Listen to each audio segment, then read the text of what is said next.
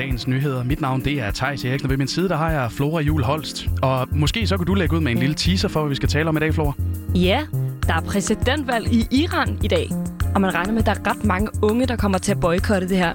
Og så er der finale i DM-debat på Folkemødet, hvor vi har talt med en af finalisterne. Det lyder spændende, mm. og øh, vi vinder altså også aftens følelsesladet EM-kamp mod Belgien, inden vi så tager et kig på avisforsiderne.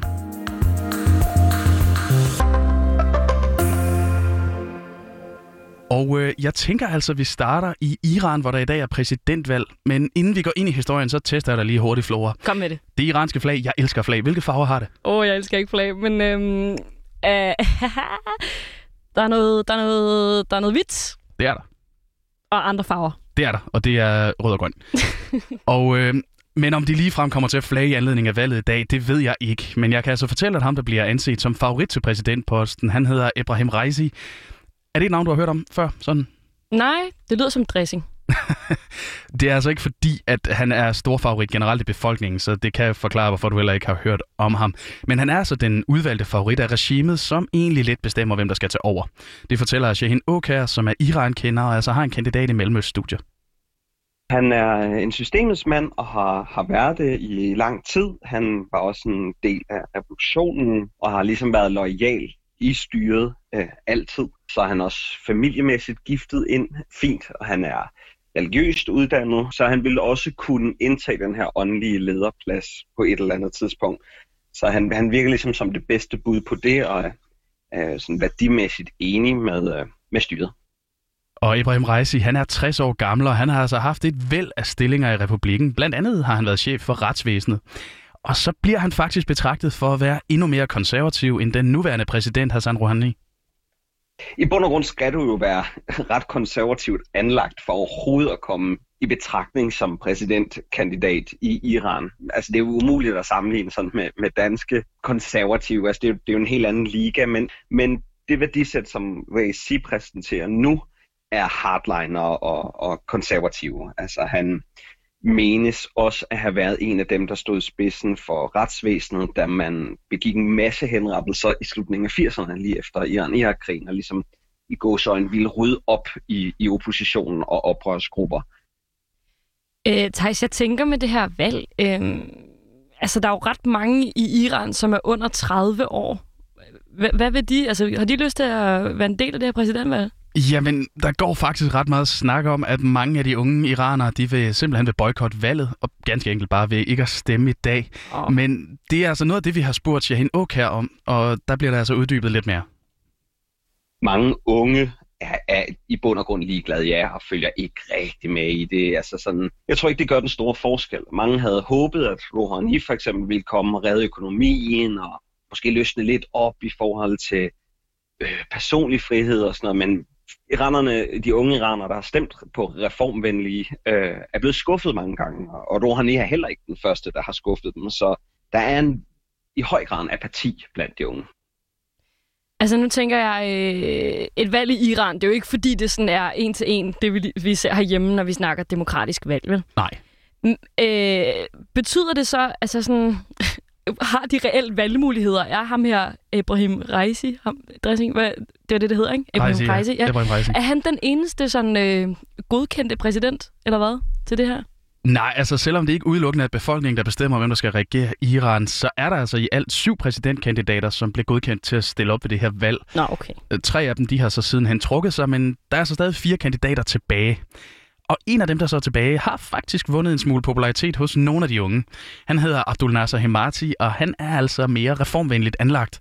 For selvom mange som sagt nok slet ikke har planer om at stemme i dag i protest mod regimet, ja, så overvejer andre altså alligevel så at give Hemati en stemme, fortæller Shahin Okar.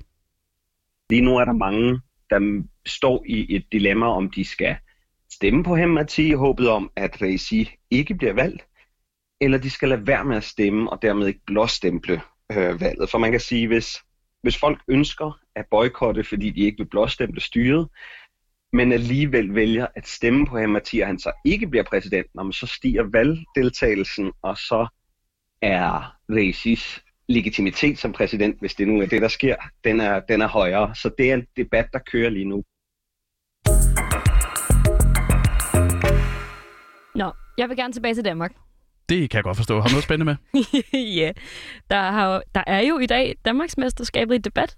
Uh, jamen Yes. øh, lad os prøve at høre, hvad du har lagt klar. Mm-hmm. Jeg hedder Emil Samaras Eriksen. Jeg er retorikstuderende på Københavns Universitet, og så er jeg medlem af Rød Grøn Ungdom. Øh, og det er i den forbindelse, som ja, at jeg er stillet op i DM i debat. Emil Eriksen, 23 år. Ja, som han, altså, som han selv sagde her, så er han øh, med i Rød Grøn Ungdom, og det er sådan en ny bevægelse for unge socialister.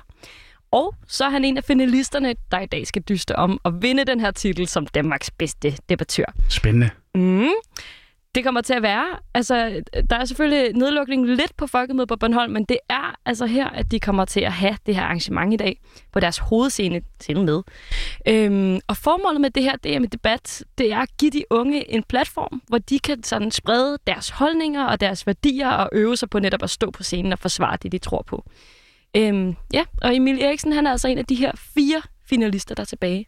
Og det er faktisk noget, som han selv har været mega overrasket over.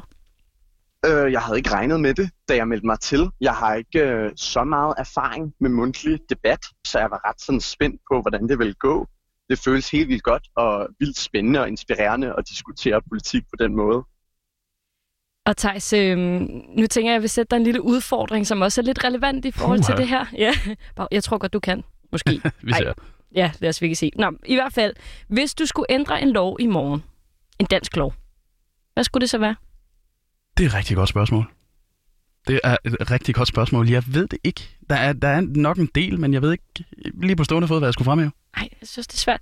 Jeg tænkte på måske sådan noget øh, rumorslovgivning eller et eller andet. Jeg, ved ikke. Ja, så den kunne man jo godt se på. Den, den, den synes jeg egentlig er et godt bud. Den, den tænker jeg godt, man kunne se nærmere på, om ikke man skulle have lidt i. Det kan være, vi skal kigge på nogle paragrafer, når vi lukker for mikrofonerne. Det kan ske. Men i hvert fald, jeg spørger dig, fordi det faktisk er deres tema i dag i den første finalerunde.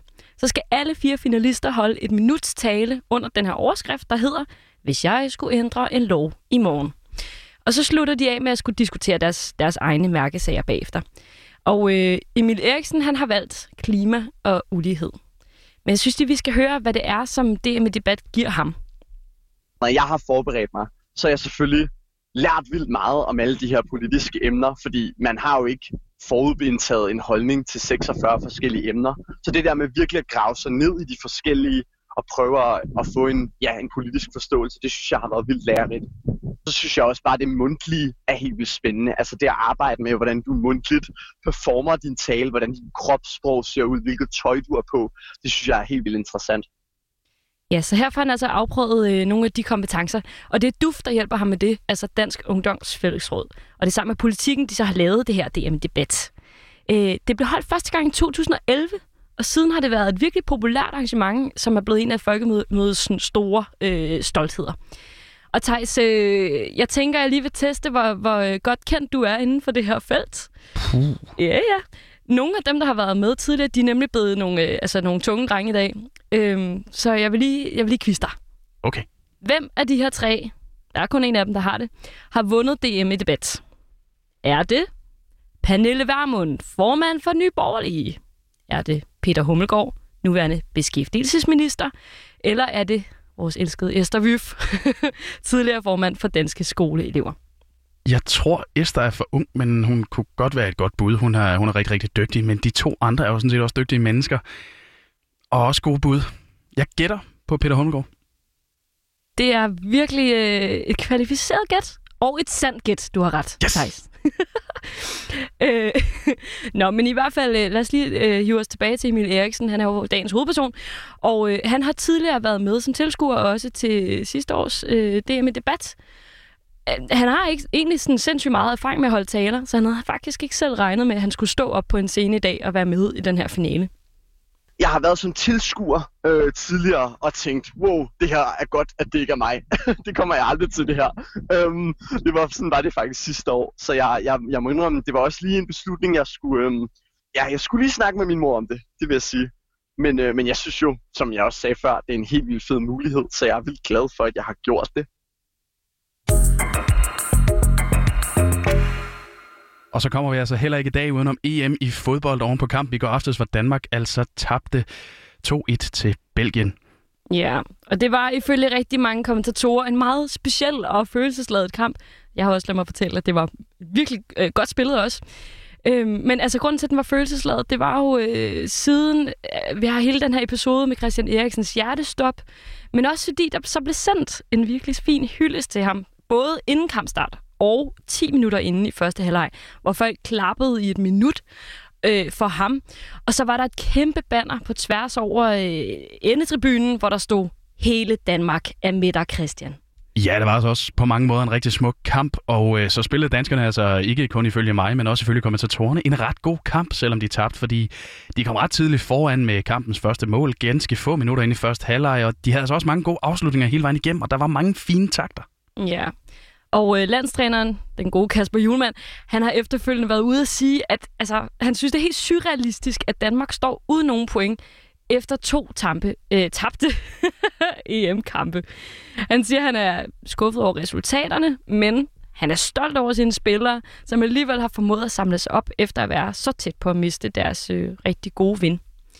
Og øh, Christian Eriksen, det ved I måske godt derude allerede, men han har det jo godt igen rimelig fint efter omstændighederne, og sendte også en sms til dem, som du også selv sagde i nyhederne, Thijs, til sine kammerater, og sagde, øh, kæft for I seje. Ja, og så kan vi også lige øh, afslutningsvis tilføje, at som stilling den er nu i uh, gruppen. Ja, der er Danmark altså tvunget til at vinde over Rusland i den sidste kamp for at have en chance for at gå videre ved EM. Så synes jeg lige, vi lukker med nogle aviser. Kristelig Dagblad, de har i dag skrevet en historie om, at 40.000 danskere har en pacemaker, eller en såkaldt ICD-enhed, som den, som øh, fodboldspilleren, den gode Christian Eriksen, nu får indopereret. Og øh, de her to teknologier har ifølge forskningschef i Hjerteforeningen Gunnar Gislason revolutioneret den måde, som vi behandler vores hjertepatienter herhjemme i de sidste 20-30 år.